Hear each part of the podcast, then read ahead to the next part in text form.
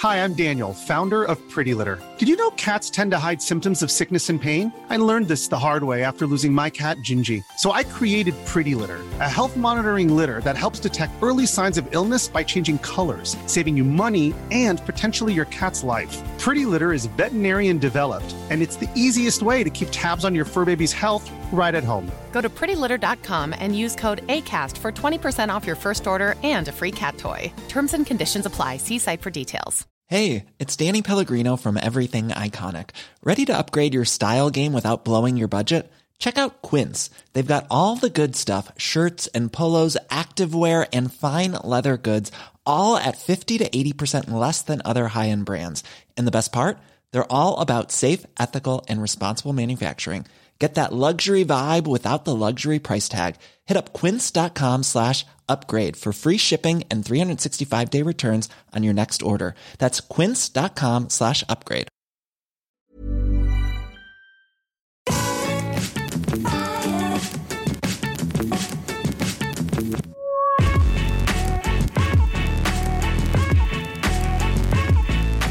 Hello, everybody, and welcome back to the Triple Jump Podcast. It's a video game podcast. My name is Ben. And my name is Peter. Good morning, Peter. How are you? Very well, thank you, Ben. How are you this fine morning? Yeah, I'm doing alright. I haven't actually opened my curtains yet because my bedroom is south facing, and I was already Oh. woken up by the sunlight going round my curtains, and I know that as soon as I open them, this room's going to get really warm. Right, that's the, And so I'm hiding. the thing with south facing. It would be advertised as a benefit. Beautiful south facing uh, lounge window. It's not, though. It's not, it gets hot. It's just unbearably warm most of the time. I've got no ventilation. I live in a flat. I can't even open my door, my, my windows all the way No, they only open two inches. We in had, I uh, slither out. when I lived in some halls of residence or student flat or something, I don't remember exactly where it was, we had to sign a thing that said if we want to be able to open the windows wider than that, like we had to basically say it's not your fault if we fall out. Right. We had to like legal like it was like a legal waiver. I would sign something like that though. Yeah. I just want full window autonomy. I don't understand why I can't. I'm I'm old enough to live on my own and and pay for this flat every month. Yeah. Why can I not be trusted to open the window? I don't know. Maybe have you got have you got previous? Yeah, I suppose so. Well, I used to throw like paper aeroplanes out, and it was majestic. but then the police got involved. They don't want you doing any more of that. It was distracting drivers. Look, they were It just follows watching, me. watching the majestic planes go. They don't let me do it anymore. No. Anyway, this is a video game podcast. It's Oh. brought to you each and every week by a, a very real sponsor. They help us keep the lights on here. Peter, have you got the ad read there? I have. I've got an ad read right here. Um, it's it's a brand new. Well, it's not a brand new actually. It's a a, a, a sequel to an established franchise. Uh, it's coming to. It, it's out now on PlayStation Oh. Five and PlayStation Four, I think, and on PC. Um, it's called uh, uh, God Yeah. World Soulstorm. God God World. God World Soulstorm. Uh, Okay. It's a game in which you wander around God World, which is actually just heaven, but they like to call it God World up there. That's that's what they think of themselves. And uh, you you just you just uh, it the rain the rain starts coming down, and you start singing a bit of gospel music. You know, you you got Oh. you got that soul, you got that you got the the rhythm of the Lord flowing through you. So what you do, you just go go up to heaven and have a little sing song in in all weathers, um, in in praise of the Lord. The Rhythm of the Lord. The rhythm of the Lord is a powerful. Is that a thing? Uh, sure. Yeah? Yeah, I think so. He is the Lord of the Dance, He is. said yeah. he. Abe, the Lord of the Dance. Um, it, it's very good. It's an excellent game. It's Okay. available right now, and if you don't play it, you will go to hell, or Devil World, as it's Whoa, called. yeah. Bad World. yeah. Uh, okay. And it's on, what did you say it was on? It was on the PlayStation. The the Play, PlayStation Four and Five, and uh, and and the PC or the JC if you The want. JC. Yeah, that's it. Yeah. Perfect. I can't wait to pray it.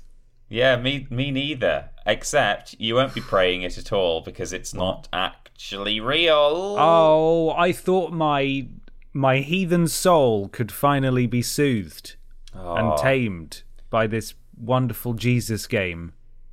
Well, I mean, he's he's still available to you at all good churches, but No, it's not too late. not on your PlayStation. It's, if only there was something I could. Ah, it's too late. Ah, There's no. there's no resolving this. no boy. other options in terms of pursuing the Christian dogma. Never mind, eh? We'll get him. We'll get him next time. We'll get him next time. No, it is not a real sponsor. We are, of course, sponsored by our wonderful patrons who are actually real over at patreon.com forward slash team triple jump. One dollar per month gets you access to the podcast post we put up on a Monday or a Tuesday, usually a Tuesday. We're recording earlier this week. Yes. And uh, then we, we can source questions from there, exclusively from there. We do have other tiers available on Patreon as well. If you'd like to support us at a higher tier, go check it out. Patreon.com forward slash team triple jump. Yeah, do it. Do it. So I was waiting for you to ask me who who'd asked the very first question, but actually that would be the wrong thing to do because first we need to know where are we walking Oh, through God World? Through God know. World. It's a, Okay. it kind of makes me think that maybe God World, rather than heaven, Hmm. in the very real sponsor that I didn't just make up, it could have been a theme park, a It religious theme park. Oh, that sounds tame. Yeah. what it? about Heaven is a half pipe, after Yeah. all, as we all learned from that song? It is so, what about just a sick half pipe? a skate park. God World. Welcome to God World. Welcome to God World. Here's your your bony board. That's what they call them. Right. Yeah. The cool skaters. That here's your bony board. Instead of a harp, you get given a skateboard on arrival. Mm-hmm. Yes, absolutely. Uh, well, here we are in God World, and it's time for question one from Jack, who says, Hi, Ben and Peter. I recently played Hidden Agenda with a few friends and loved it, but this game seems like an outlier in app assisted games, with most being minigame or quiz related. I was wondering, do you see apps playing a larger part in games, or will they forever be used as a tool in party games? Thanks, Jack. Well, thanks, Jack. Thank you, Jack. Um, I, I mean, first off, I would say these things aren't necessarily mutually exclusive. I think they will always be used as a tool in party games. I think that'll probably be perhaps even the primary use for this sort of genre or this this uh, medium um, going forward. However, I do think there are things that can be done in this realm, and therefore will be done to varying levels of success. We played Hidden Agenda uh, together, kind of around the time it came out, I think, and you've since played it at least once. I know, uh, maybe a couple of times with A few times, people. yeah. yeah, yeah, and uh, you know, I thought it was a lot of fun, um, and I quite like the idea of you know companion apps for games, so you could play. Um, you could play a regular console game, but maybe there's something that is happening either at the same time on your phone or like other people can be getting involved in your game via their phones. Um, I mean, I'm trying to think of an example desperately, uh, but I guess almost in a way akin to uh, the DS or the 3DS, you know, with the two screens, and like sometimes you would have um, something different on one of the screens that was kind of a, a useful extra that maybe you didn't need, but it was it was there. It was a handy little, you know, it was a map or a.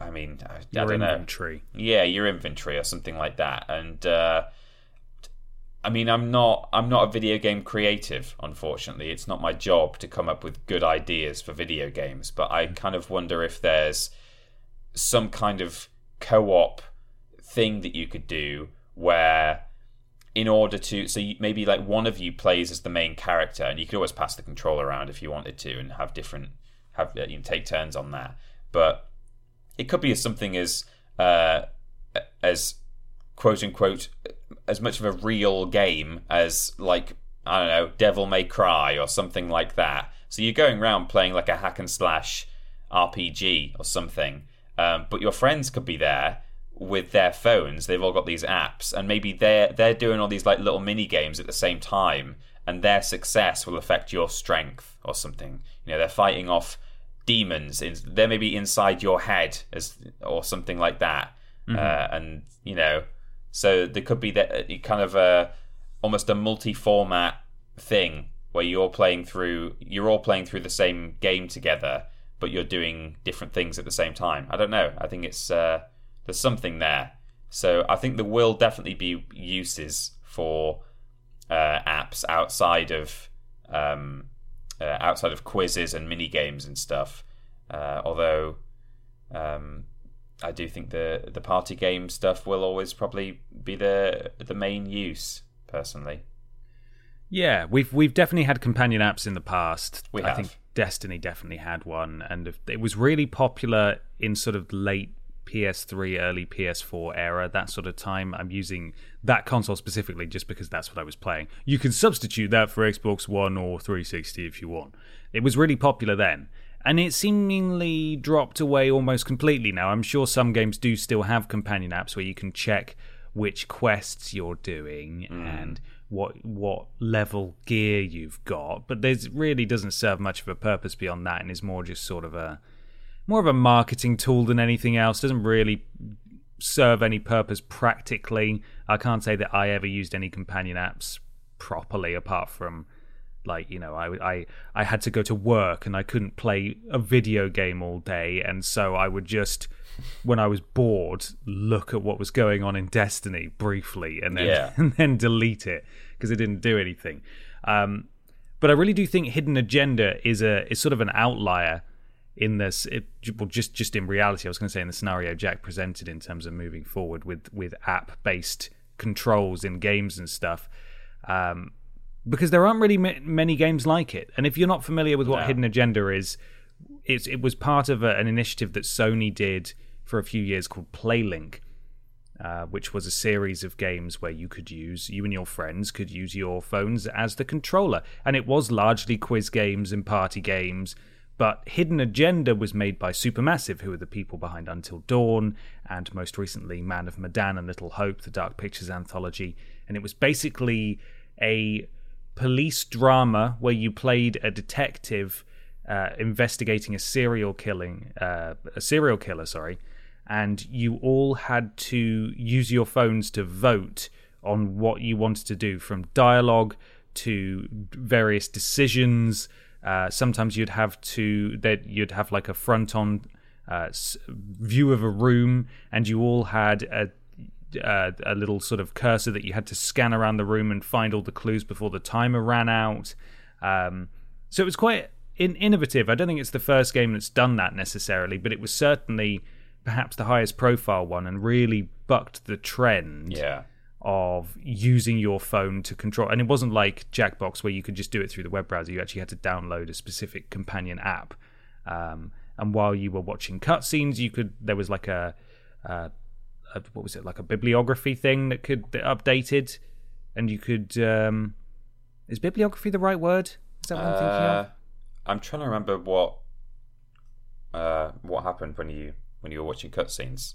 Um, well, it it just said look at the TV, but basically there'd yeah. be a little um, uh, a little book that you could press and you could read up on big story events and the background yeah. of characters you'd met and stuff like that, so everyone could stay in the loop on what's going on. A bit like um, with the supermassive games, show the sort of tree of um, you know the kind of the butterfly effect yes, the events exactly. Yeah, and it was far more stripped back in that you know you weren't actually controlling a character and walking them around a 3D space as you would with with a, an actual controller, but it was really good fun, and they've not done anything like it since. And PlayLink is dead now, and for that reason, they really, unless more big companies get behind it, I don't think we'll see anything like that again. I think it will largely be the realm of party games and quizzes and stuff like that. Not that there's anything wrong with it, but Hidden Agenda was really good, and I would love to see more of that.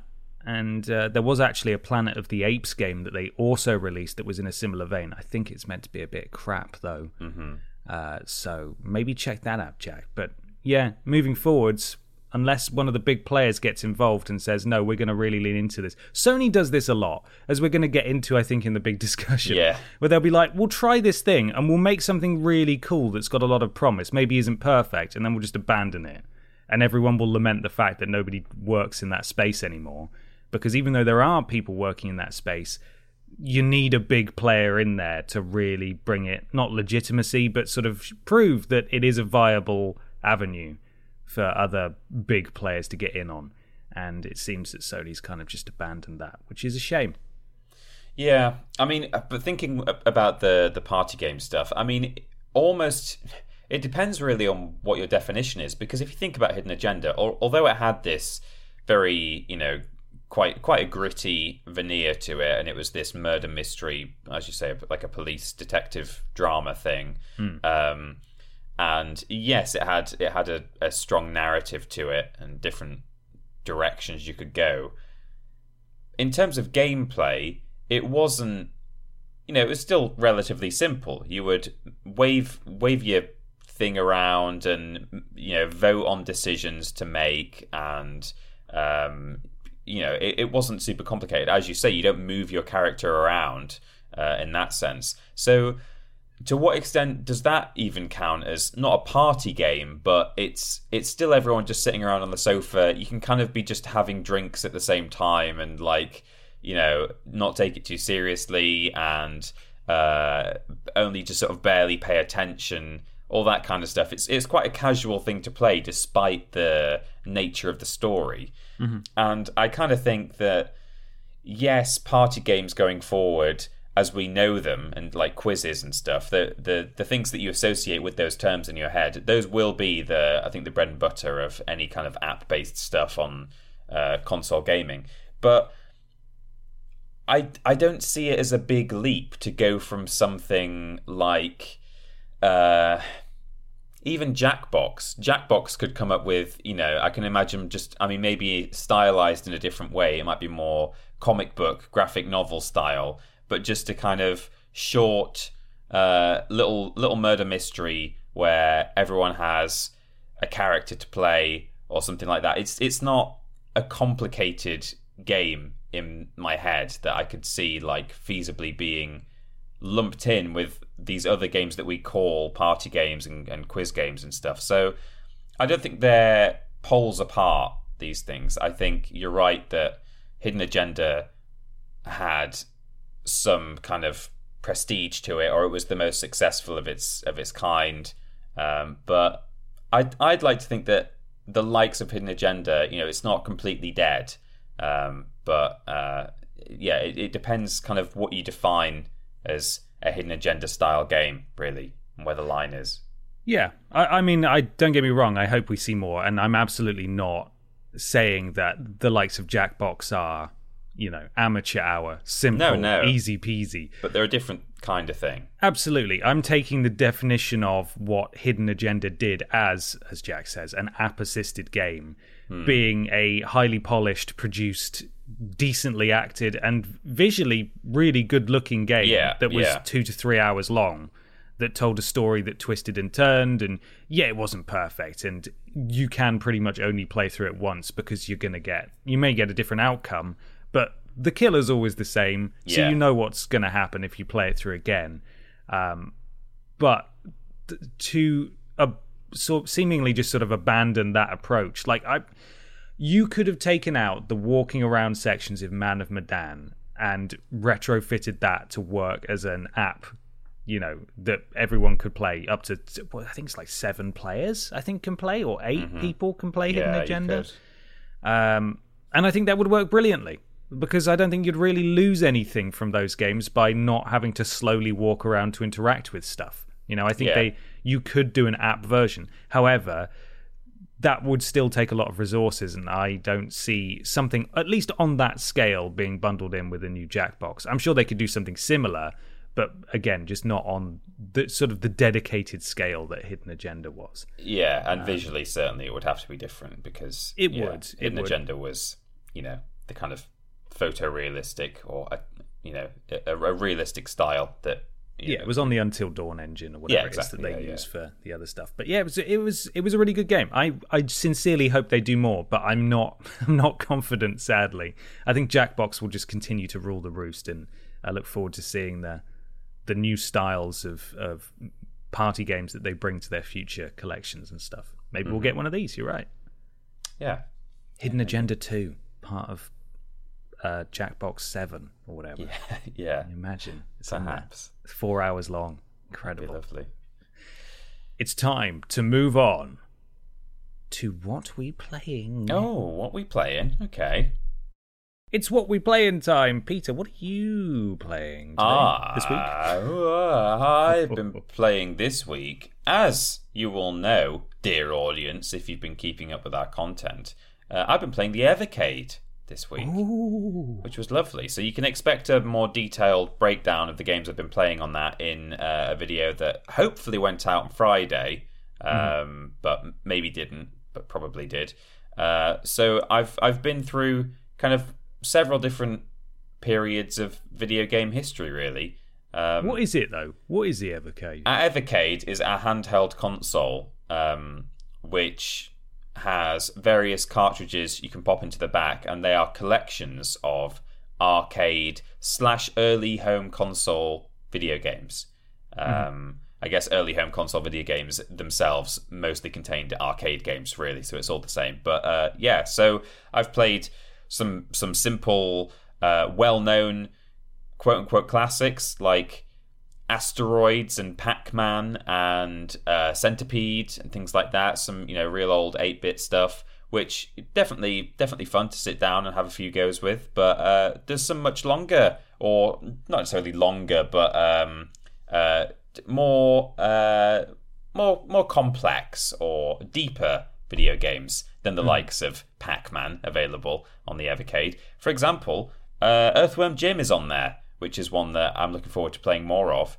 Um, but I definitely had to go with that, and uh, it's everything that I kind of already knew about. I've never played it before. I'm, I'm of course aware of Earthworm Jim, um, but it, it's uh, it, it's kind of what I expected from it in a good way. It's very stylized.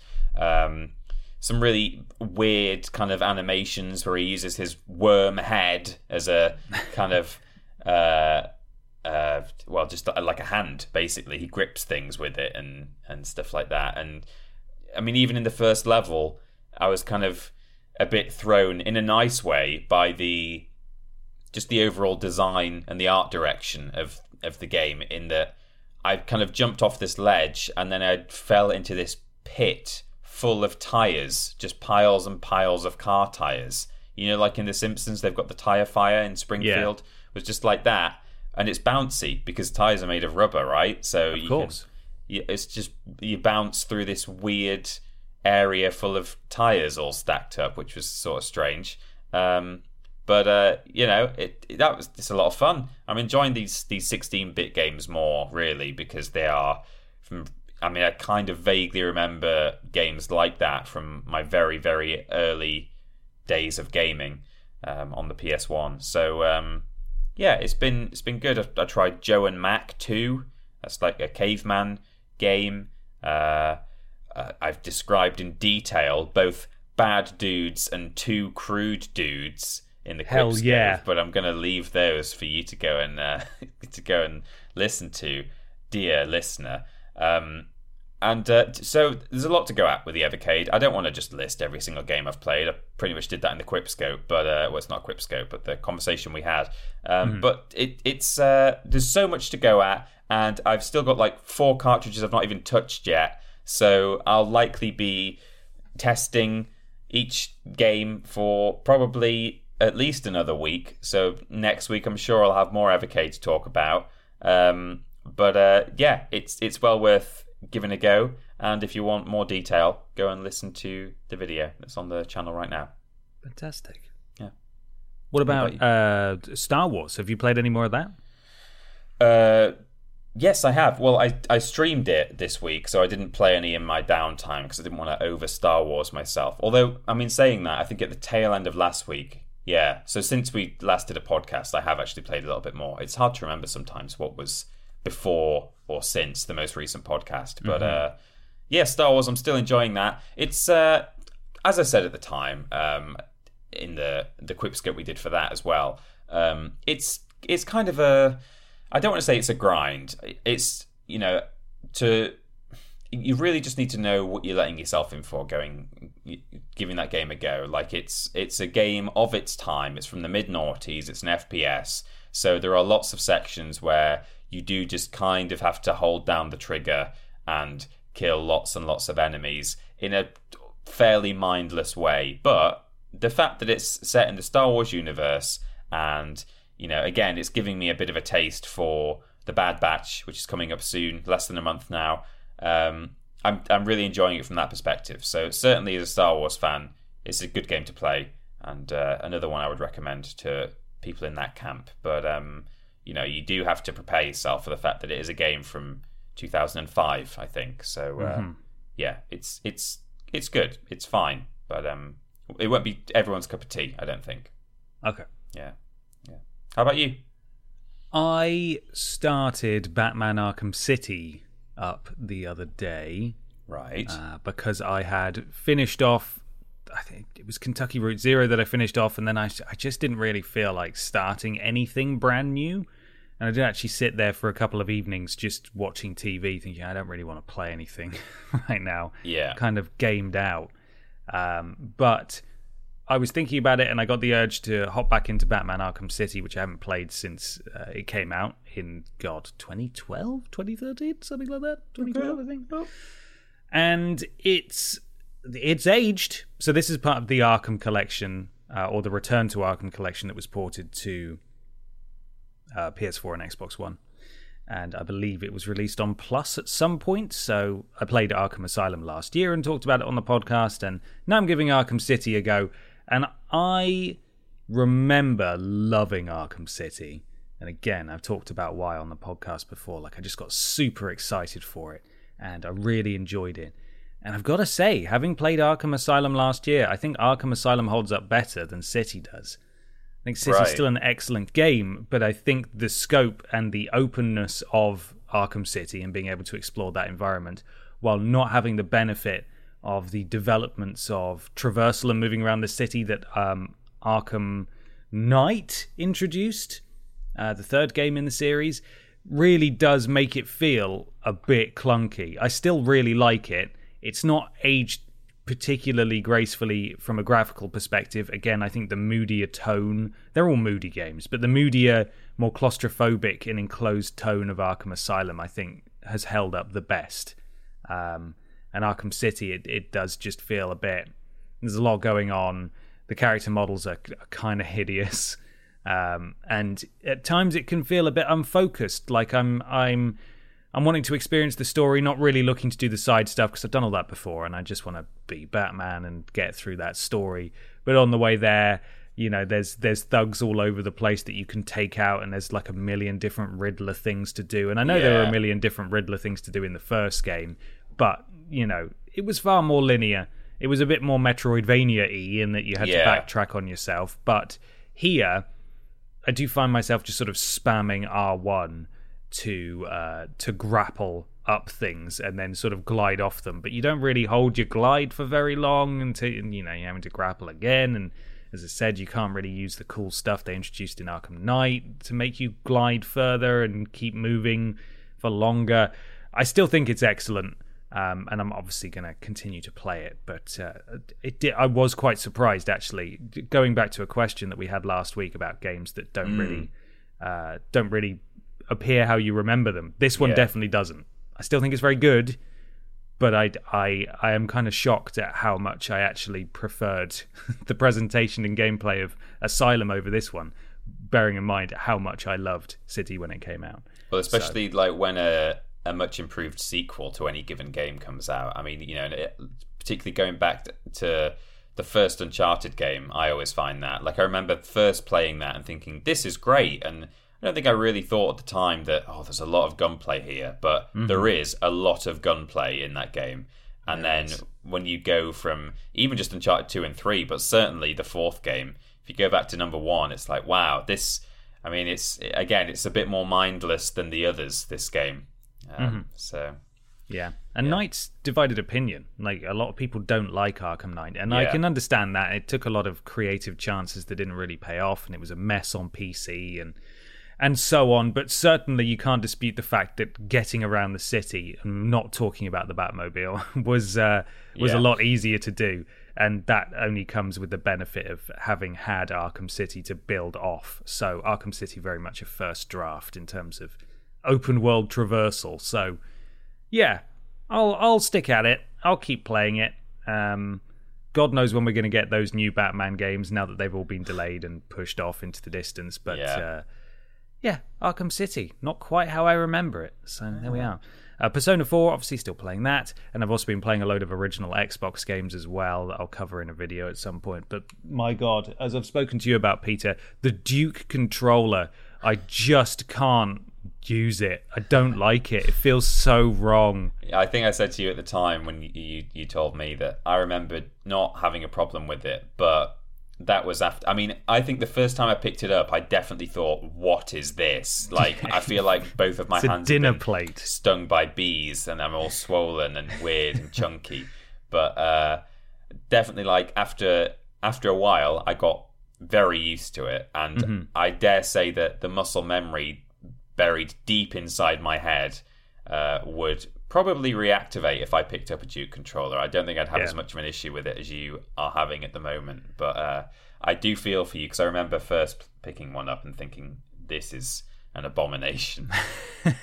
I am certain it's a case of getting used to it. It doesn't help that I'm currently playing with about three or four different controllers. So I'll have my mm. PS5 controller, I'd have my PS4 controller, I have this stupid, great big Xbox Duke controller. And then we recorded an episode of Worst Games yesterday at the time of recording the podcast. Yeah. And I use uh, an Xbox One controller, a wired one, on my PC. Um, oh, do um, you? For I emulated a, games. I use a PS4 controller.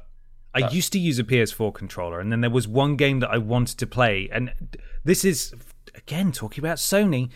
I wanted to play Oblivion on stream. Mm. And I I didn't want to buy it on PC, and it was available on PlayStation Now. Right. And so I downloaded the PlayStation Now client for PC, and at the time, I think it may have changed now. It didn't accept a PS4 controller as an input. Wow. Okay. Um, and I had to get. Uh, I had to get a, a, a. I went up to Tesco and bought an Xbox controller just for it. The point is, um, using that using that Xbox controller, the modern one, is night and day, and it, it's so much. It just juxtaposes how ridiculous that original controller was. Yeah, and I'm so glad that they changed it. Mm-hmm. It's really hard to use. Anyway, that's what I've been playing. Wonderful. Uh, well, it's time to move on to question two. Mm. This is from Cameron J. Keywood, Keywood, who says, "Hello, Bean and Petter. I am a long time listener, first time patronee, expecto patrona, it says in parentheses. Anywho, I am a games design student and hope to break into the industry in the next year, so I may feature on Worst Games Ever in 2025. Oh, Cameron. My question is, what is your opinion on cutscenes? Personally, I used to skip cutscenes when I could and hate non-skippable cutscenes, but now appreciate the work that goes into them. I would love an industry standard where you can skip upon a second viewing. Thoughts? I um I think it was in a list. Might have been a something else, but uh, and it might not have even gone out yet. It might have some, been something I've I've checked and okayed to go onto the channel, but isn't public. But uh, recently in a video, I say, "Oh, I hate skipping cutscenes. I, I never do it," and then the editor immediately cuts to me in a worst games ever episode, going, "Can we skip this? Can we skip this?"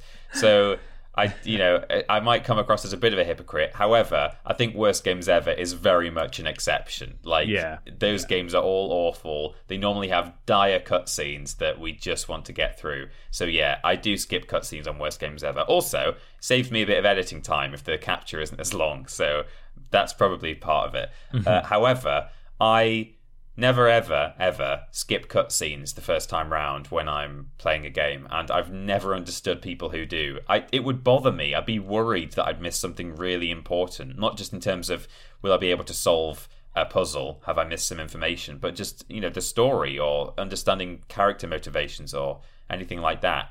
Um, you know, everyone's entitled to their own gaming proclivities, and if they want to skip cutscenes, that's fine by me. Uh, but I ain't, sp- ain't spending any time on skipping cutscenes because, I mean, yeah, I'm thinking about as well just the work that's gone into them. I mean, that shouldn't really. Uh, I don't think that should make kind of uh, make you think that you can and can't do something when you're gaming. Like, oh well, someone worked really hard on this, so I better not do X thing. Um, however, that is definitely something that is probably worth considering uh, in this discussion. But uh, I do think, on the other hand, that all cutscenes should be skippable.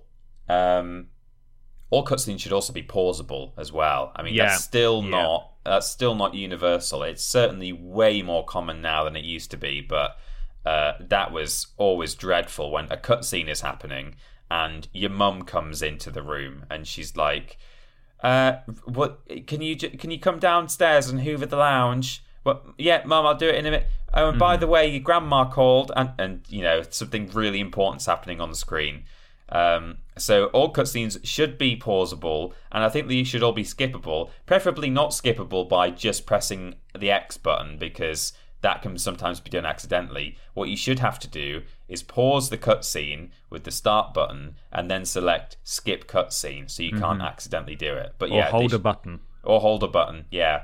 Uh, but I agree, they should all be skippable for either the people who just want to skip them, like the young version of Cameron, Cameron before Cameron realised the work that goes into these. God, can you imagine being young Cameron? I know, Oh, disgusting. Christ. Uh, or for the likes of, well, probably everyone else who, if you've played through a game over and over and you're not that bothered about a certain cutscene, or perhaps if you've uh, if you die and you, you keep respawning or you know reloading and it plays the cutscene every time, you know you don't want to see that every time. That can get really annoying actually. So yeah, they should all be skippable. They should all be pausable. But I do not skip cutscenes uh, the first time round.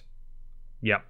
Uh, I totally agree. Cutscenes vital to a story. I would I would never never skip it unless I was in two of very uh, two very specific situations. Either it's an episode of Worst Games Ever, Yeah. and uh, because it's a Worst Games Ever week, without going into spoilers about what the episode is about, perhaps you do need to skip cutscenes because otherwise it it crashes the game. It crashes the game if you don't Uh, skip them at the end. or it's and this did actually happen with um oh it was such a memorable game it's gone the name remnant something i played it like last month it was Right. on playstation plus it was the souls like game with guns i talked Yeah. about it remnant shadows from the you know what i mean it's one Mm-hmm. of those and that's exactly how i felt playing it where i was playing it because it was co-op and i was having a laugh because i was playing with my friend um, but in certain cutscenes, they were just going on and on about just nonsense, like buzzword exposition nonsense. Like, ah, yes, well, when the Dark Arisen arrived on our shores in the year 2850, the the fable seer and i was just i can't listen to this. I don't care. I just want to shoot things. And that's almost certainly how some people probably would approach i don't know like a call of duty game. Just be like this is nonsense. I don't care. Yeah. and and i that's fair enough as you said it's, uh, pro- proclivities. But there are certain experiences where I am not in it for the story, and it doesn't happen very often. And it's usually a game I've got for free that hasn't reviewed very well, should we say? And when I say very well, I mean like it's not uh, a blockbuster narrative adventure. Um, and and I will want to skip those because I I just don't really care about what's going on. But certainly in in a narrative driven game, I would I would not skip those. I think you're totally right about the option to pause cutscenes. Vital. I encounter this issue all the time when I'm streaming, and I'm sure you do too. You're watching a cutscene, and then someone's very very kindly donates, or there's a super chat, and suddenly you've got two conversations over the top of each other, and there's nothing you can do. And in some games, uh, you can press like the home button on the PlayStation controller, and it'll take you back to obviously the uh, the main menu of the console, and it will actually suspend the game as is, and that's sort of like a cheeky workaround. But for some games, it just keeps playing in the background where you can't even see it, Yeah. and and it's just there's there needs to be a standard for that. Um, but certainly on a repeat play, I think skipping is absolutely warranted. Uh, certainly when I've gone for trophy runs, uh, going for the platinum in, especially Uncharted games, you can skip those cutscenes. Um, it often masks a loading screen. Yeah, but if you yeah. skip it, it usually loads way before the end of the cutscene, so you can just skip, and it'll say, Mm-hmm. "Hang on, hang on a minute. Okay, now you can skip." Um, so, yeah, there we are. Yeah. Uh, well, uh, it's it's not unusual To have fun with it. to have fun with anyone, or for us to off, to agree on an answer like that. On, yeah, uh, so uncommon, right? on this podcast. It happens a lot, but um, uh, something that doesn't happen very often is uh, an, an, uh, perhaps an unusual news story. You know, they they they come around very rarely. Yeah, never. See where I'm going? Am I? Sort It's of- weird news. Oh, thank you. Hey, it's Danny Pellegrino from Everything Iconic. Ready to upgrade your style game without blowing your budget? Check out Quince. They've got all the good stuff shirts and polos, activewear, and fine leather goods, all at 50 to 80% less than other high end brands. And the best part? They're all about safe, ethical, and responsible manufacturing. Get that luxury vibe without the luxury price tag. Hit up quince.com slash upgrade for free shipping and 365 day returns on your next order. That's quince.com slash upgrade. Quality sleep is essential. That's why the Sleep Number Smart Bed is designed for your ever evolving sleep needs. Need a bed that's firmer or softer on either side? Helps you sleep at a comfortable temperature? Sleep Number Smart Beds let you individualize your comfort so you sleep better together. JD Power ranks Sleep Number number 1 in customer satisfaction with mattresses purchased in-store. And now save 40% on the Sleep Number limited edition Smart Bed for a limited time. For JD Power 2023 award information, visit jdpower.com/awards. Only at Sleep Number stores or sleepnumber.com. Mom deserves the best, and there's no better place to shop for Mother's Day than Whole Foods Market. They're your destination for unbeatable savings, from premium gifts to show-stopping flowers and irresistible desserts. Start by saving 33% with Prime on all body care and candles. Then get a 15-stem bunch of tulips for just $9.99 each with Prime. Round out Mom's menu with festive rosé, irresistible berry chantilly cake, and more special treats. Come celebrate Mother's Day at Whole Foods Market. Weird news time. Peter, what's your weird video game news this week? Uh, well, I've got something here from. Uh, I've got a write up from fraghero.com. Oh, I love that website. I know. I actually don't know. I, I want to be clear. I don't want to. No, I don't want to disparage their. I'm sure fine work. I've never heard of their website though. No. Um, so I saw this on uh, Twitter yesterday, and I think since then we've actually been sent it by a couple of people. So thanks to everyone who sent it. Um, but this is the one that I saw posted from someone I follow or something. So fraghero.com. Experts predict what gamers' hands will look like in the future. Okay, I I've seen the tweet. Yeah. I know what you're talking about. This is from Joshua Boyles um, at fraghero.com. Experts have predicted how gamers' hands might evolve to fit controllers of the future, and it's quite bizarre. I'm going to stop everyone immediately here and say, why are the hands evolving to fit the controllers of the future? Surely the controllers are built to suit human hands so that we hmm. don't need to evolve. But This is like that weird marketing thing for a casino. Do you remember that we Yes, covered ages ago where they designed what a gamer would look like if it evolved just to do it's like that's not how that works. Well, Ben, let me stop you right there with the next sentence. The casino review site. Uh, what they they know how to play the game. Fair play to them. They know how to trend. They do. The casino review site Slotswise has teamed up with scientific experts. There aren't any air quotes sure, around that. scientific I'm gonna yeah take some liberties to create a 3D model of what our descendants' hands will look like if we keep up the gaming habit. No, no. Uh, I'm now going to send you two images, Ben, on Slack. Of course, those of you listening, which is all of you, um, the YouTube version of this list uh, this podcast. I cannot. I'm not functioning today. By the way, I'm really struggling. Hey, it's okay. We'll get through this. Thank That you. is hideous, and he's using a Duke controller. He is basically using a Duke controller. It's got like loads of big shoulder buttons. There it is. Two pictures there. his his two what what are those fingers on the end there? His little finger and the one next to it. The ring finger. yeah, those two they've seemingly shrunk over time. That wouldn't. Ha- I don't like. and his this first is not two how fingers science works. are twice as long. His thumbs are really chunky. yeah. Um, uh, but yeah, if you are, f- to those listening at home, uh, if you head to the YouTube version of this podcast, the link to this article will be in the description, Mm-hmm. uh, or you can just, I mean, just Google it and it will come up, I'm sure. Yeah. Um, so you can see it yourselves. Uh, they predict that both our index and middle fingers will extend enormously. This is supposedly to be able to press more buttons on the back and top of our controllers. At the same time, these experts say that our little and ring fingers will shrink to allow us to better grip the controller.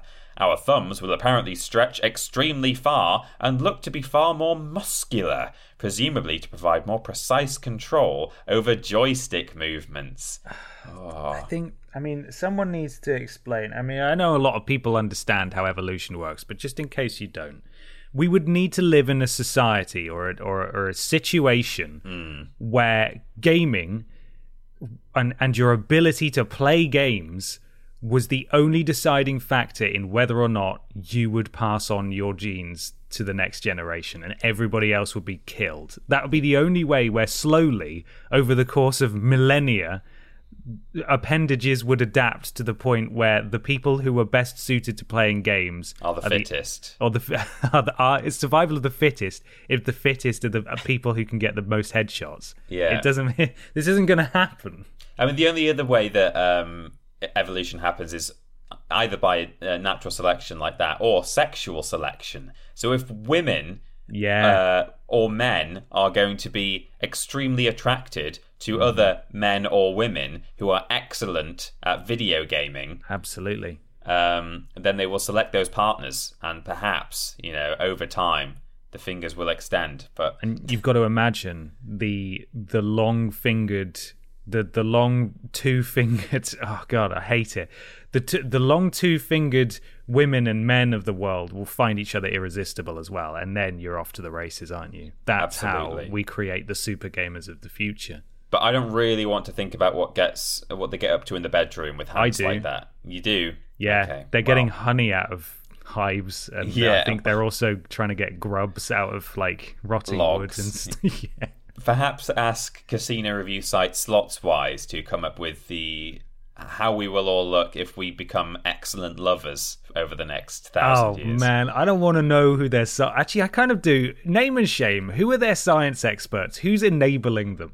Uh, let's see. Um, I mean, I can name and shame the the uh, the company, the the casino company, because that is the next sentence in the Yeah. in the read. Uh, UK based Cornelius Creative Limited is an agency that develops and markets gaming products like controllers. Managing director Simon Cornelius told Slotswise. Oh no, that's not no, that's someone else. They've got an expert on controllers in to talk to Slotswise. So Simon Cornelius of this controller marketing company says Controllers, as they stand, are ergonomically designed. However, the increased immersive experience of some games require more buttons to play. Uh, as the increase of buttons on the controllers means our fingers, specifically thumb, index, and middle, are doing more work and must stretch further, and then that, that's the end of the sentence.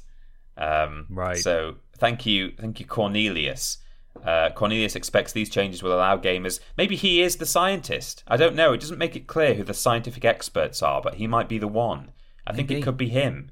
It could, Yeah. it could be the science man. In a future where everyone plays guitar, look for your look for your dominant hand to actually morph into just a fin, so that you can strum the strings. Or a whole guitar. Yeah, well, exactly. Uh, yeah, I think the scientific experts are actually just a guy who works for a marketing agency for controllers. I think that's Yeah. what we're dealing with here.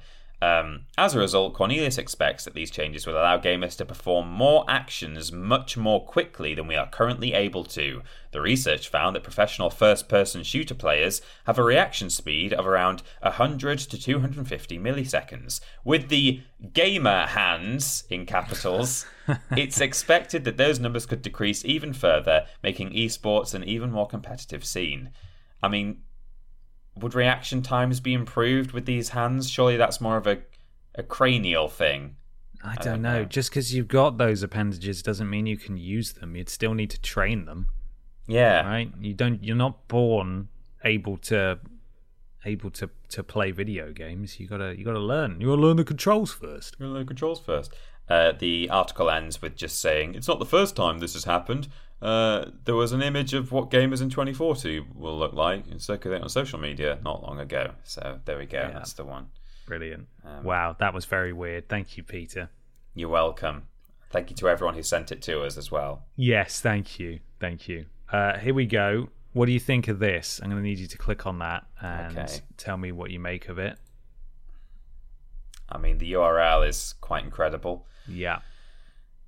Oh, do I? Do you want me to watch the video? You can you can just play it. Let me know when you're looking at it, and I'll start reading. I'm looking at it. Yeah. Okay. This is from PCGamer.com Oh my god! Look and at them. K- Katie Wickens, who writes this headline: "This guy's PC's got more bugs than Cyberpunk 2077." Having been away for a month, this Reddit user waddled her. I don't know if it says waddle. Why they got just absolutely dunk on this guy like that? This user idioted home in the hopes of getting some PC gaming in, only to discover his CPU and GPU had been overrun with what commenters have identified. Uh, excuse me, what commenters have identified as crazy ants. Crazy ants. After a drawn out session of pulling apart his rig in a panic, blasting them maniacally with compressed air, and putting it all back together again, the ants appear to have regained their new territory. He's now taken to oiling parts of it up to prevent them from crawling up. It's a strange day when you have to lube up your PC just to get some gaming done, but it's likely going to uh, going to take more than that to deter these. Cr- there's an there's a video auto playing on this article, and I hate that. It's really distracting me. Uh, it's going to it's likely going to take more than that to deter these creepy crawlies. Apparently, these kinds of ants are notorious for getting into electronic devices. All across the net are strewn stories of their marching not two by two, but in apocalyptic numbers towards tech. They nestle themselves deep within the circuitry of TVs, vacuum cleaners, and monitors alike, and thrum along with the electricity like they're feeding off it. They aren't, for the record, it says here. Uh, a Texas entomologist told the New York Times, You figure these stories are laced with hyperbole, but when you get in there, it's unreal. Piles of dead ants will accumulate around infestation sites like coffee grounds, sometimes the size of molehills. These are called middens and are actually intentionally designed grave sites for their fallen kin. If you know anything about ants, you'll know that killing an ant doesn't deter further infestation. It's not like hanging pirates along the shoreline to ward off potential raids. no, the pheromone released upon an ant's expiration, oleic acid, just serves to attract more of the buggers. One little splattered creature will often result in a swarm of vengeful brethren running to their fallen comrade's aid.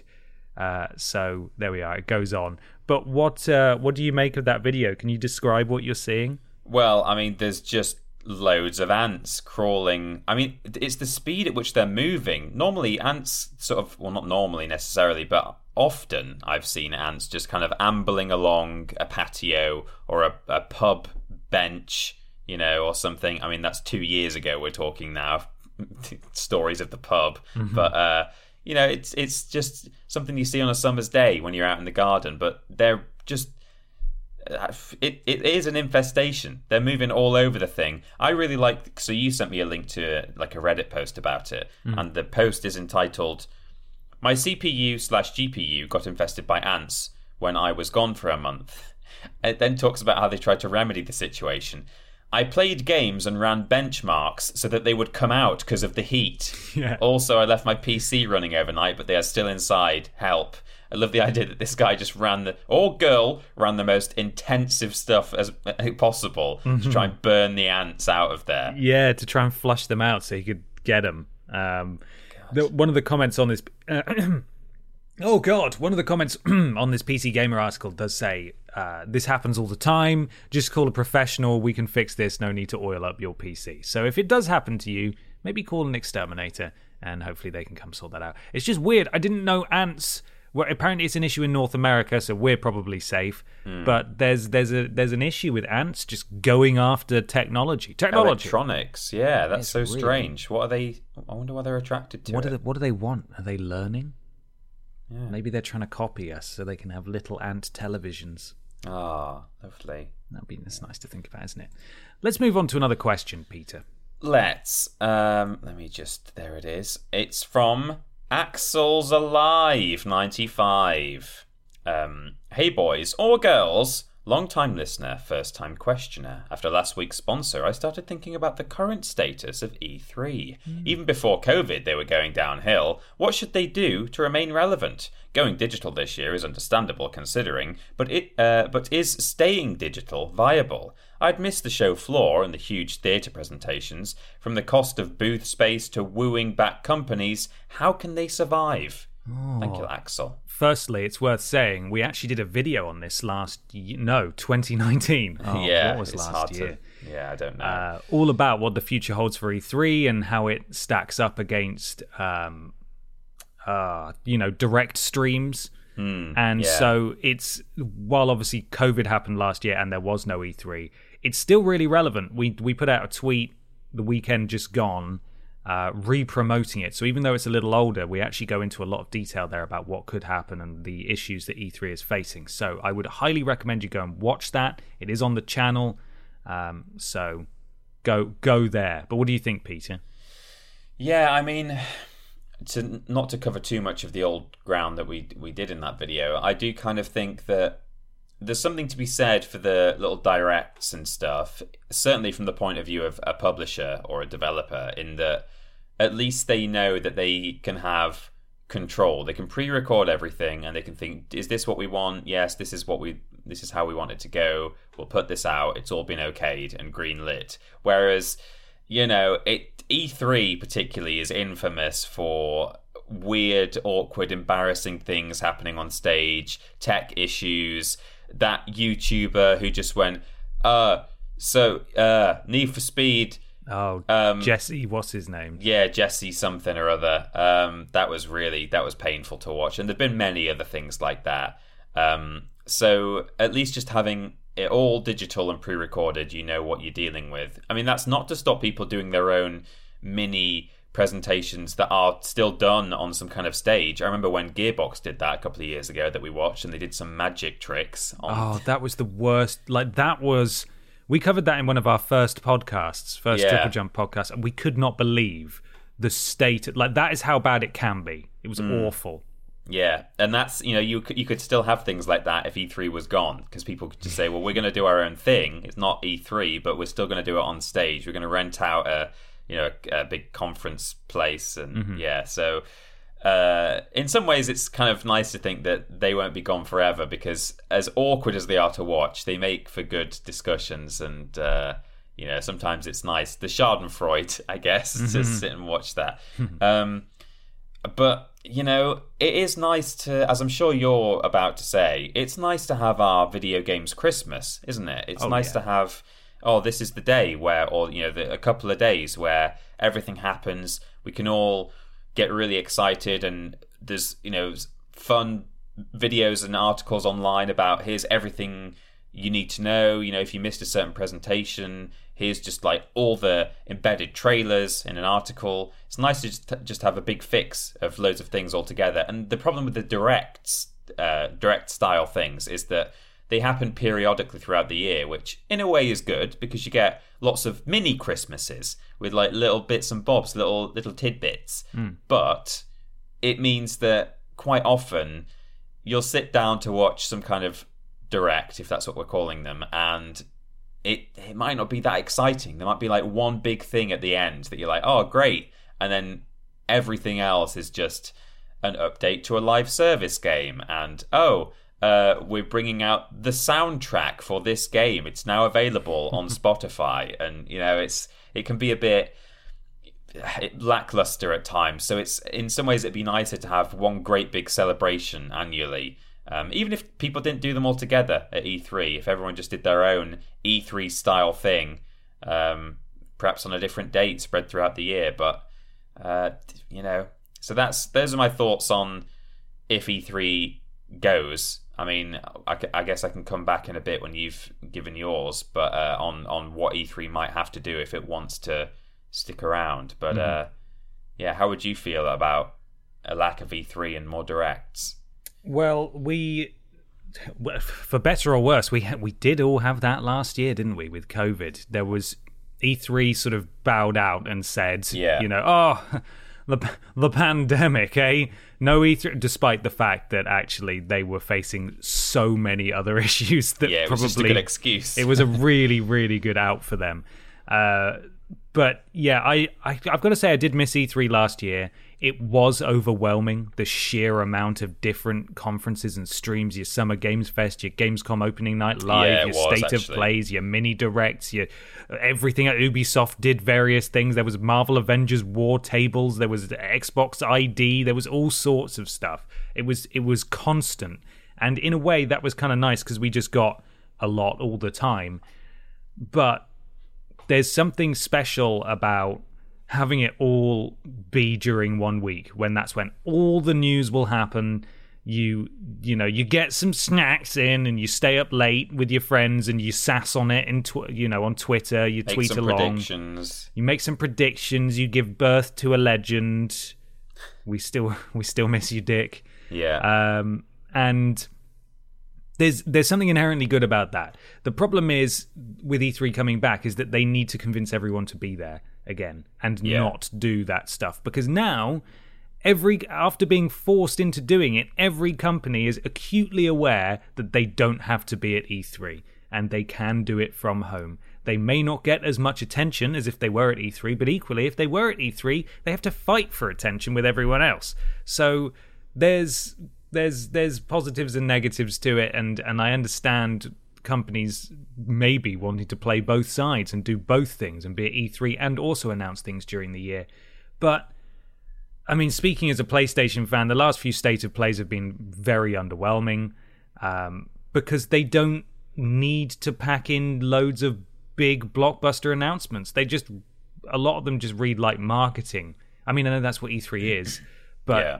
You know, the the the big stage presence and the the theater of it all was always quite exciting. Whereas when you're watching from home and you've got another trailer for for um, Abe's Odyssey, Soulstorm or whatever, you know, it's it's like I I don't need to see this anymore. Um, you you can stop showing me this now, and you can tell that they've just had a handshake agreement, and presumably a lot of money has exchanged hands in it, and they've agreed you will show this game on three state of plays, please. And by the Yeah. time you like the bloody Five Nights at Freddy game, how many times do we need to see a trailer for that in a state of play? And yet we're not really seeing much about it. No. It's, they're all kind of. It doesn't actually show us that much. That yeah. We're not. That it. A lot of these, you can very cynically and pr- probably accurately look at them and go, "There was no need for this at all. Yeah. we didn't need this. Why not save up your announcements for one big blowout at the same time?" Um, as I said at the beginning of this question, uh, we we did cover all the angles available in the video uh, that you can watch on the channel, but I, I like E3. I would love for it to come back, but unless they get everyone to come back, I think we're going to get E3 and still get all of the other stuff as well, which presumably is only going to serve to dilute the impact and the size of the or the significance of the announcements that E3 brings. So I don't know. It'll be very different, that's for sure. It will. I suppose you're right. Like, just to put it simply, if E3 wants to carry on and and still be a big deal, they need to convince everyone to come back, and I don't think they're going to do that. I think, and you're, I think it's an interesting point where you say, you know, uh, you don't have to compete if you do your own mini direct style conference or something like that. Um, you can choose when to do it, uh, but equally, you know, yes, you have to compete if everyone's at E3, but if not many people are at E3, then you don't you won't be competing as much. So I can imagine that I don't know. It seems like a Microsoft move, for example, or or maybe um, Bethesda or something like that will probably still go to E3 if they can. Because if other people aren't there, then they kind of get like all of the attention. Anyone who wants to watch E3 will watch, you know, the couple of big conferences uh, or, you know, kind of presentations that are included. And uh, you won't have, because sometimes th- those things run almost in tandem and you almost have to choose, like, oh, which one do I want to watch? Um, and uh, so it's uh, yeah, I can imagine like certain companies thinking, oh well, if if loads of people are backed out of E3, we could we could turn up there and uh, kind of have most of the limelight. So Yeah. there's that, and then the, the alternative is of, of that is that um, what EA Play have done.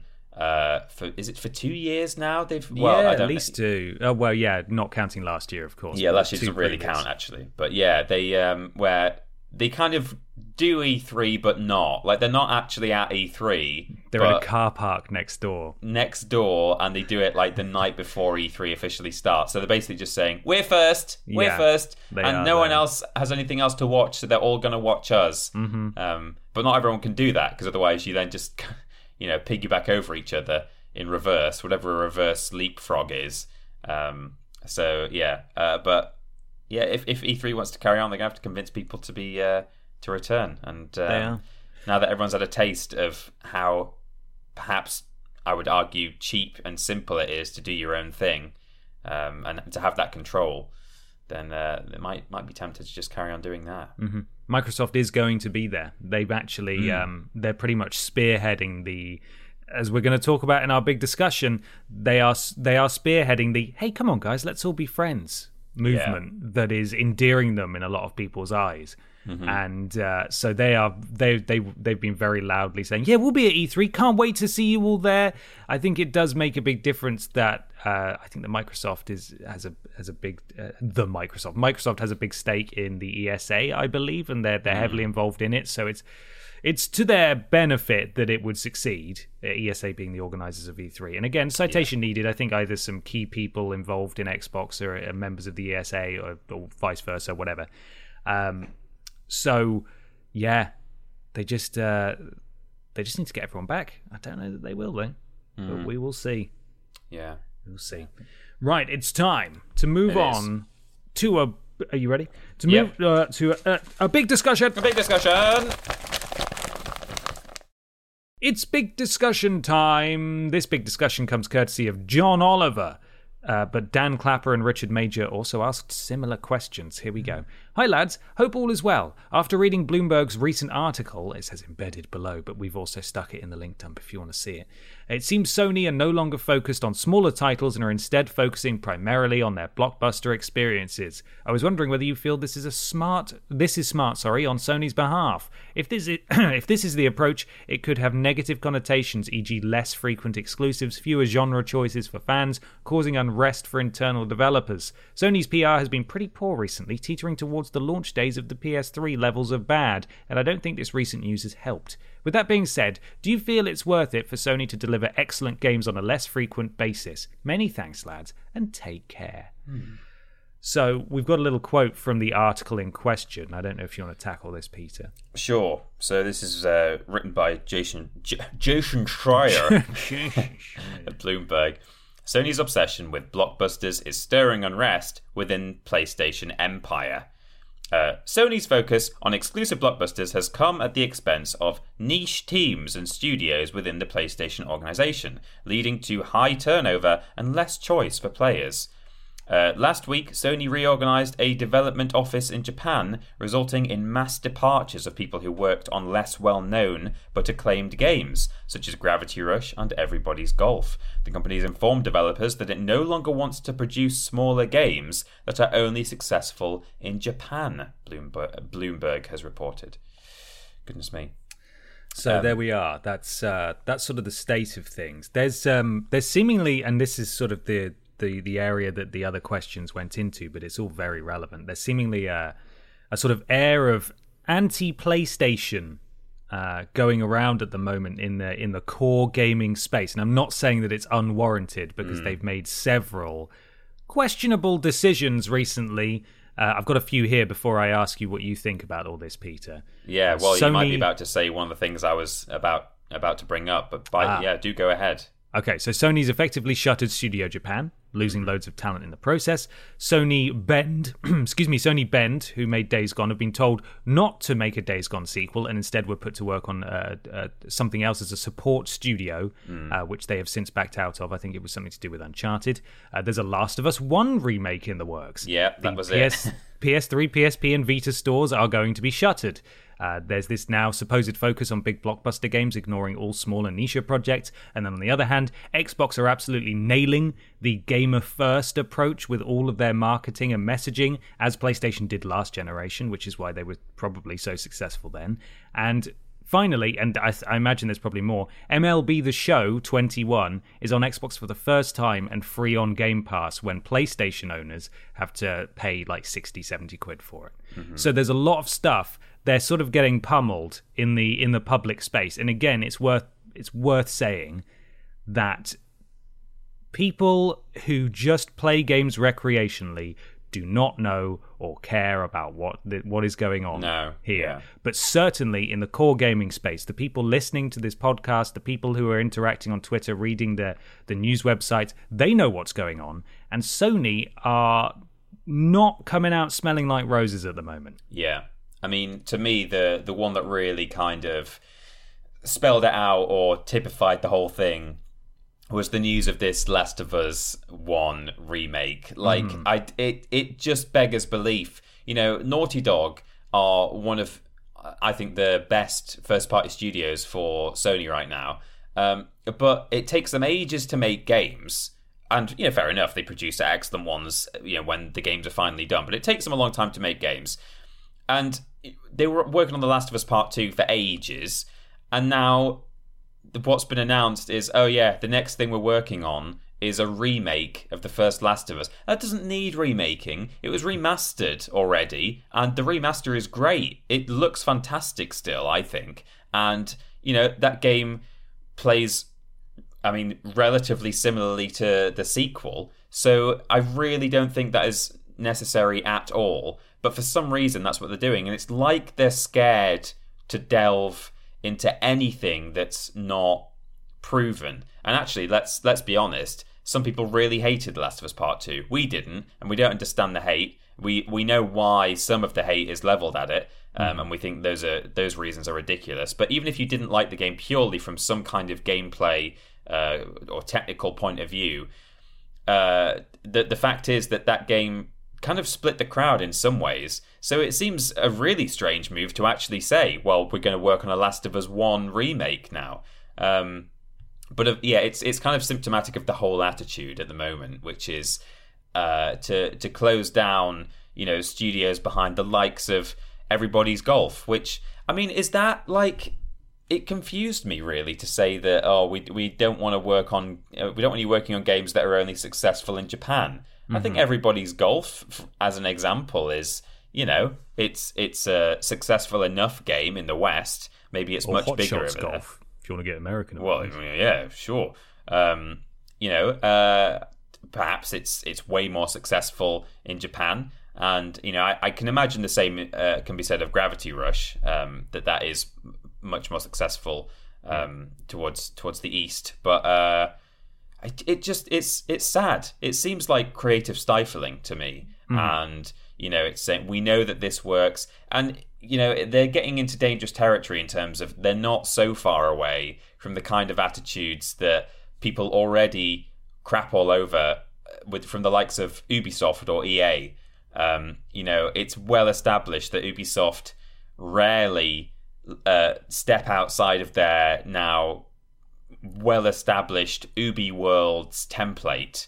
Um, and EA, although they don't quite have an EA Worlds template uh, that they apply to every game, they certainly uh, rely on certain crutches and say, well, we're always going to put this thing in our games. We're Frostbite always... engine. Frostbite engine is one, yeah, exactly. Um, so for PlayStation to, I mean, they're not quite doing the same thing, saying we're going to make all the same games, but to say we only want to work on these huge major blockbusters.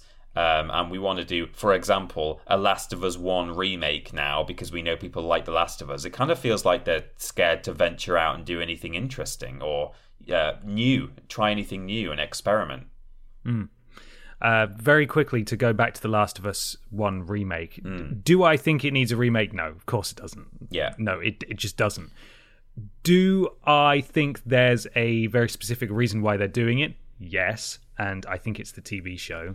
Uh, I think sure, when that yeah. comes out and people can see that they can play through a recently remade first game, Hmm. I think it's a waste of resources. I think it's silly, especially as the the report does detail that I think it was in development at a, at a different place initially before being absorbed into Naughty Dog. Yeah, that's right. Just a total waste of these pe- these, these teams' resources. Like, if you're going to do it, keep it in one place. You know, this probably should have just been developed internally at Naughty Dog and left there, made by a, a side team or whatever. You know, Yeah. um, but when this when this HBO show comes out, it's going to be huge. Equally, though, The Witcher Netflix show was huge for The Witcher 3. Now, The Witcher 3 is, of course, more recent than The Last of Us. The Last of Us 1 is eight years old, which is shocking to think it about. is in its original Uh, form. Yeah. It's still still not old enough to warrant a remake, of course, but The Witcher 3 didn't need to be remade or remastered to, as we covered in a list, sell more since the show came out uh, than than it had sold up to that point, I believe.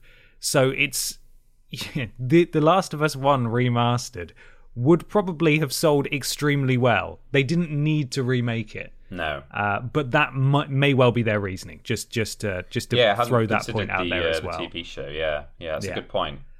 And also to provide a provide a bit of balance, there was actually a really good article on Push Square from Sammy Barker, and I'll stick this in the link dump as well, um, where he sort of he he he writes almost a, a response to. Um, to the Bloomberg article. It's called I don't think Sony's obsession with PS5 blockbusters aligns with reality. And I'm not saying that I agree with this, but I'm I'm just want to read it for balance, Yeah, like a, dif- a differing or, uh, opinion here.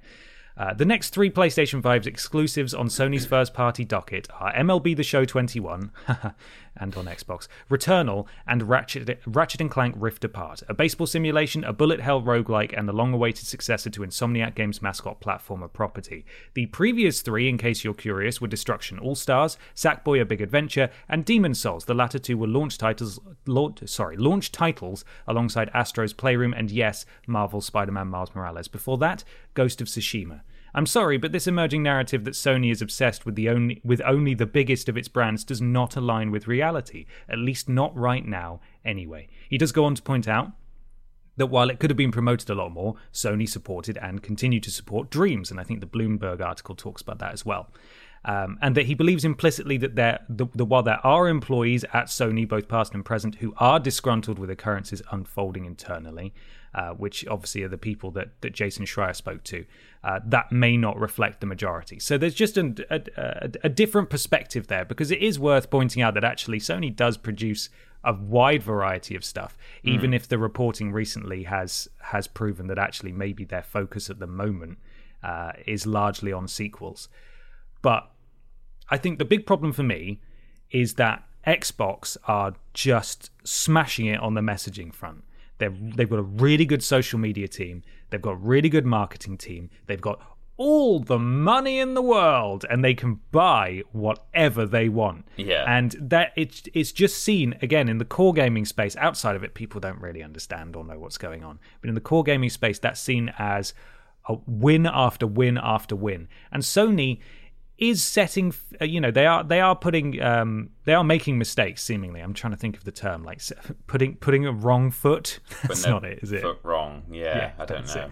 They are doing that with things like the the store shuttering and stuff. But I think they're the amount of mistakes they're making aren't really that big. It's just the fact that Xbox are doing so well at the moment with their messaging. Uh, that's that's sort of making them look worse by comparison. Even though really they're not doing all that much wrong. I think there's just a lot of people are seeing xbox do well and thinking well when's when's sony going to do something big like buy bethesda? When are they going to do that? And it's like they can't oh they're shuttering the store. Oh bloody hell sony for god's yeah i think there is an element of that to mm. this. And i think the problem is that Sony just need to talk to us more. I think that's that's the big problem. They're losing sort of the war uh, for for faith with the Yeah. core gamers. Uh, Xbox is striking big victory after big victory, and Sony is seemingly scoring own goal after own goal. But while the optics may not be great, they're still producing phenomenal games on PlayStation, even if they are, as suggested, just blockbuster after blockbuster, which mm. is straining their internal teams and putting people off and making people leave. Um, and the PS5 is, it's worth mentioning, outselling the uh, the Series X slash X um, by quite a lot per GameIndustry.biz. Data from Ampere Analysis, uh, uh, sorry, analysis. I'm all over the place with my brain this morning. Suggests that Xbox Series X slash X has sold 2.8 million units since launching in November uh, lagging a bit behind the Xbox One during the same post launch timeframe at 2.9 million units. Meanwhile, the PS5 has matched the performance of the PS4, which shifted 4.2 million units in its first few months after launching in November 2013. So, despite all of this, the PS5 is still doing really well. Sony still doing really well, making really good games. It's just it's just in this core space. They are not communicating with us well enough. And it's clear that they need to communicate more and have perhaps a relatable executive in the limelight because Jim Ryan, the current boss, is getting a ton of flack at the moment. Mm. But he has been there for a very long time, and I believe he knows what he's doing. However, Shuhei Yoshida, Kaz Hirai, Andrew House, Adam Boyes, Jack Tretton, and Shawn Layden were all very personable, and they were sort of adopted and loved by the core gaming community they need i'm not saying they need to get rid of jim ryan. I don't think that would be a good idea but they no. do need someone up front who can who the audience the core audience can engage with and someone who can communicate to them. And they just need to talk to us again. Remember last year where they didn't talk about the ps5 until like a month before yeah, it came yeah. out it just it's they've they've never been so unpredictable and i think that is to their detriment. But i don't think they are they're should we say being arrogant as someone who who lived and endured that that period, I don't think they are back being arrogant Sony from 2006. I think they are just really bad at their messaging at the moment and they need to get a new team in to run that. They certainly feel more like a faceless corporation than Microsoft do at the moment and Nintendo, I would say. They just feel a bit more like, yeah, they're doing good stuff. They're they're achieving and they're they're putting out good quality products and services, but you know, so do Amazon and you know Google and stuff. It's kind of it's not that bad, of course. I'm I'm being hyperbolic there, but it you know they they feel less like you could sit down and have a chat with Sony than you could with Xbox. I would say with with Microsoft.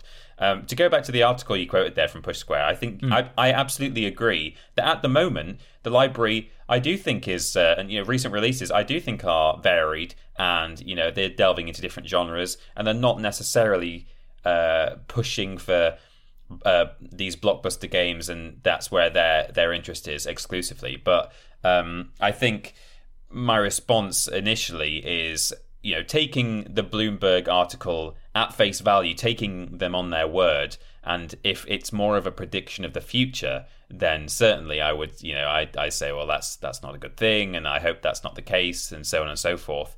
Um, but you know, it, it does mean that you do have to trust what is kind of just rumors and you know just claims made by people on in the industry could very well be exactly what's happening. It might be a bit exaggerated.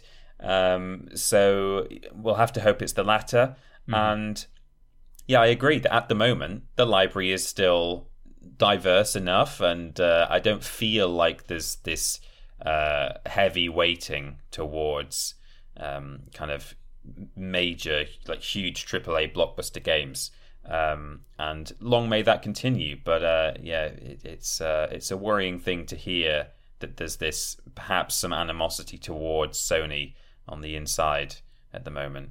Yeah, absolutely. I, I, I couldn't agree more. I think um, Sony doesn't help themselves, as we've talked about a few times earlier in the episode. They they just they they do they or they have, I should say, had a habit of making some very questionable calls. Yeah. Um, and again, you know, none of us are on the inside, so we don't really know what the long term planning is. The the shuttering of the PS3, PSP, and Vita stores could lead to backwards compatibility. Equally, knowing Sony, it probably won't. And that'll just be the end of it. And those games that, that are at risk of being lost will just be lost forever. And that'll be terrible. Hmm. Um, However, I don't. I, I think it's very easy to get swept up in the doom and gloom and to jump on the bandwagon. Not that Sony are in need of defending or protecting. That's not what I'm saying. You know, they're not. They're a, they're a multi-million, probably billion-dollar company. They they they'll be fine. Yeah. They don't need they don't need people sticking up for them. But I would urge caution that while Xbox is doing so well on the messaging and Sony is doing so poorly on the messaging, maybe to try and just take a step back because it, it can be very easy to get swept up in that and and just be like, oh, Sony, they're throwing it all away. It's arrogant Sony from 2006. It may well end up being arrogant Sony from 2006, but certainly from where I'm sitting right now and remembering what that was like, it's not that. I think it's hmm. just Sony is still doing really good stuff and you know their pricing i mean the games could be cheaper for sure but their pricing is acceptable the price of their console is competitive i i just think they need to talk to us more. I think that's that's the largely the issue here. And a lot of these these problems would go away if they had someone that people could look at and go oh it's it's t- it's uh it's tingle it's tingle flim. There he is. Everyone There's loves Tingle mr Flim. everyone loves mr flim. And that's the Sony guy, and he's tweeting about how they're going to buy EA. Yes, Tingle Flim, get it? You know, if if Sony had that money to throw around and they just bought Capcom, for example, Yeah. you know, the conversation would be totally different. But they don't have that money, so what they can do is talk to us, and they're not doing that. Yeah, yeah, I think you're right. It's and even just uh, you know, the, Microsoft had that. Um, uh, they they had that kind of round table chat thing that went out a couple of weeks ago now, where I think they were mostly they were talking about the um, the the Bethesda acquisition and stuff, but I think they talk more generally as well about Microsoft and Xbox and so on, and just seeing like just a bunch of people sitting around, kind of representing the company, having a chat. Uh, you don't you don't get that from Sony. Sony don't sit round and just with a load of famous faces and uh, you know kind of say, "Hey, so what do you guys love about uh, you know be, being members of Sony?" But they do need they do need Tingle Tingle McFlim or whoever it is. Tingle Flim, yeah. Um, Could they get like uh, Shinji Mikami? Remember Shinji Yeah. Mikami from Ghostwire Tokyo reveal? Of course. Very charismatic and endearing. hmm Let's just push her to the moon. Oh no, that's not Shinji Mikami. That was Kasumi something else. Shinji Mikami is the guy who made Resident Evil. Oh, it is. Yeah. No, not Shinji Mikami. Yeah. I know you're talking about. I can't remember her full name. Ikumi Uh, Nakamura. Nakamura. Did I yeah. say Kasumi? That's not right. Yakumi, yeah, something Nakamura. I mean, we're just Kasumi? being- I don't know. I don't bloody know. It was something like that. It Anyway. was Ikumi Nakamura. Yeah. I, yeah, she's gone now. She's not there anymore anyway. But um, No, I know she hasn't. Yeah. can we Shinji get her back? Shinji Mikami, I think, was there at the Ghostwire Tokyo thing. Yes, but, he was. He was. but was there. not Ikumi Nakamura at all. No, he didn't do the dance that she No. did. Uh, the, the, He's not a woman, gestures. He is not and- a woman, but yeah, I don't know. It's it's a really weird place. I do think again, taking a step back, this this is this is purely a fight for the faith of the core gamers, which in the grand scheme of things isn't necessarily that vital. However, as I said earlier, P- uh, PS4 era Sony really nailed the you know for the players. They really made it all about us, and now Xbox is doing that, and Sony aren't. And I think that's a big misstep. And of course, there's also the fact that after say three or four years, Xbox has got all their these acquisitions up and running. They will have potentially an exclusive Xbox game out maybe every three months, and Yeah. Sony don't have the money to do that, but they do have the money to because they've done it before. Hire a good marketing team, and Yeah. I don't know if they've still got that team or what, but someone needs to come in and talk to them about PR because you know But definitely not the PSP marketing team. not the PSP marketing Please, team. no. no, we don't need that. But uh, anyway, it's a complicated issue, and we ended up talking a lot more about the state of Sony in general, which I think is was the natural direction of that conversation Yeah. anyway from John. But uh, hopefully, we covered a lot of bases there. I do urge you to read the Bloomberg article and the Push Square article as well, just to offer a bit of pushback. But um, let us know what you think. I know it's very easy to get you swept up in console alliances and your preferred platforms and stuff, but we always try to provide a very balanced view. And even though we have a preference, it doesn't mean we can't criticize No, uh, yeah. what we like. So please do let us know where you fall on this and what you make of it all, and whether it's overblown or whether this is the uh, one of the final nails in the coffin for Sony, and they're going to fold next week because Xbox is buying them. I don't know. Yeah. Anyway, let us know in the comments. Peter, where can people find us? Team Triple Jump, that's who we are. We're at youtube.com and twitch.tv forward slash Team Triple Jump, where we put out our videos and do our live streams. When we stream, we're modded by Lord Brotovich, Madstadactyl, and Trowling Badger. And talking of Twitch, remember you can get a sort of bundled in with your Amazon Prime that you may already be paying for. One of the benefits is a Twitch sub that you get. It's just part of part of the price. So uh, consider spending that on us if you like won't cost you anything extra. Um, we've got social media, twitter.com and facebook.com forward slash team triple jump. Luke Eldon looking after Facebook for us and doing a great job as usual. Thank you, Luke. Our Patreon is patreon.com. I'm losing my voice. Patreon.com forward slash team triple jump. Um, where there's all kinds of rewards that are worth checking out. You can ask questions on this podcast, for example, but there's lots of other things too. Our Discord you can get to via the handy link bit.ly forward slash team triple jump. Jack and Joe are our mods over there. Thank you, Jack and Joe. The podcast, if you're watching on YouTube, is available in audio form at play.acast.com forward slash s forward slash triple jump. The website is triplej.mup, that's triplej.mp. Uh, if you go to triplej.mup forward slash VODs, that will redirect you to our YouTube channel where we put all of our VODs and where uh, Pat puts weekly highlights together of those VODs. Um, there's also a careers tab on that webpage, which uh, certainly at time of recording, and I'm sure probably at time of publishing, uh, will still have some job ads on there that are live. We did say at the time um, that we would get back to people within 14 days. If you have applied and you're worried that we've not got back to you, don't worry. Please don't worry. We're just waiting to see uh, just how many applicants we can get because we Yep. want to, you know, pick from as big a pool as possible. But that's not to say that someone who's already applied will not be the successful one. So fear not. There have been lots of good applications already. Um, and finally, of course, uh, we've got a new shop ish. It's triplejumpshop.com. You can go to at triplejumpshop on Twitter for updates on when new merch is coming. And actually, Ben and I saw a new T-shirt design yesterday. This mor- I saw it this morning. Um, Yeah. But uh, yeah, so that's coming. I guess soon-ish, some whenever the next drop is. Yeah, We just So- need to get the rest of the shirts yeah, ready, get some more whatever those are. for the rest of the rest of the drop. But uh, yeah, it's exciting. So Yeah. that's those are all of our things. It's coming. It is coming. Hmm. Uh, you can follow Peter on Instagram and Twitter at that Peter Austin. Myself just on Twitter at confused underscore dude. We do lists every Tuesday, Wednesday, and Thursday. Streams every Monday, Thursday, and Friday. Thursday being on YouTube. Friday and Monday being on Twitch, that's the name of the platform. Worst Games Ever is fortnightly. Friday for patrons of a certain tier. Sunday for everyone else. It is a Worst Games Ever week this week. Podcast is every Saturday, and we do shows one every other week, or thereabouts.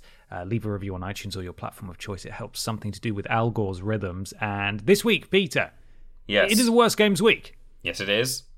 It's, Yes, it is. It's a pretty It's- good one, I think. It is a good one. I had I had a lot of fun with that one. Yeah. Yeah. Absolutely. We also have a chat about the Evercade, which we were very kindly sent by the Evercade people. Thank you, Uh, Evercade. And as, as Peter mentioned earlier, he's been playing it. We had like a half an hour chat. So if you want to hear way more information about what the Evercade is, and if you think it might be for you, then go watch that video and tell you all about it. Yeah, do it. And finally, Peter was off on Thursday this week, which meant I had the pleasure of doing the joint stream, Blaze It, with James, our very own James, who edits this podcast, our senior editor, does writing, does editing, looks after some of the video editors as well. And I, at this point, I don't know what we played, but I'm sure we played something, and I'm sure it was fun. So uh, please be very kind and nice and welcoming to James if you're watching the VOD after the fact, and uh, and and thank thank him for being a friend. I don't really know where I was going with that. Being a good editor. Yeah, that too. Peter, there's just enough time to talk about this week's sponsor once again. Yes, of course. Uh, coming soon. Uh, No, out now. I don't know. It's all made up. uh, God World. Uh, Abe's Goddessy. Yeah. uh, whatever it was. Um, I could you tell that I made it up two minutes before we recorded the podcast because I realised it was my turn. A little bit, yeah. I've been in that position before. Um, yeah, desperately trying to think. Oh, what's relevant in the gaming sphere right now?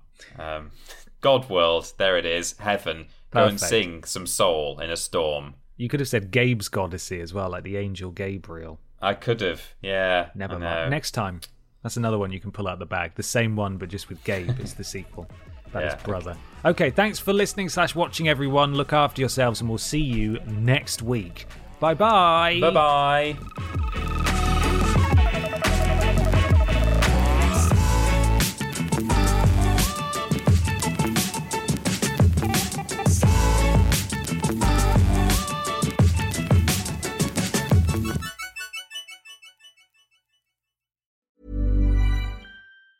Planning for your next trip? Elevate your travel style with Quince. Quince has all the jet setting essentials you'll want for your next getaway, like European linen, premium luggage options, buttery soft Italian leather bags, and so much more. And it's all priced at 50 to 80% less than similar brands. Plus, Quince only works with factories that use safe and ethical manufacturing practices. Pack your bags with high-quality essentials you'll be wearing for vacations to come with Quince. Go to quince.com slash trip for free shipping and 365-day returns. Hi, I'm Daniel, founder of Pretty Litter. Cats and cat owners deserve better than any old fashioned litter. That's why I teamed up with scientists and veterinarians to create Pretty Litter. Its innovative crystal formula has superior odor control and weighs up to 80% less than clay litter. Pretty Litter even monitors health by changing colors to help detect early signs of potential illness. It's the world's smartest kitty litter. Go to prettylitter.com and use code ACAST for 20% off your first order and a free cat toy. Terms and conditions apply. See site for details.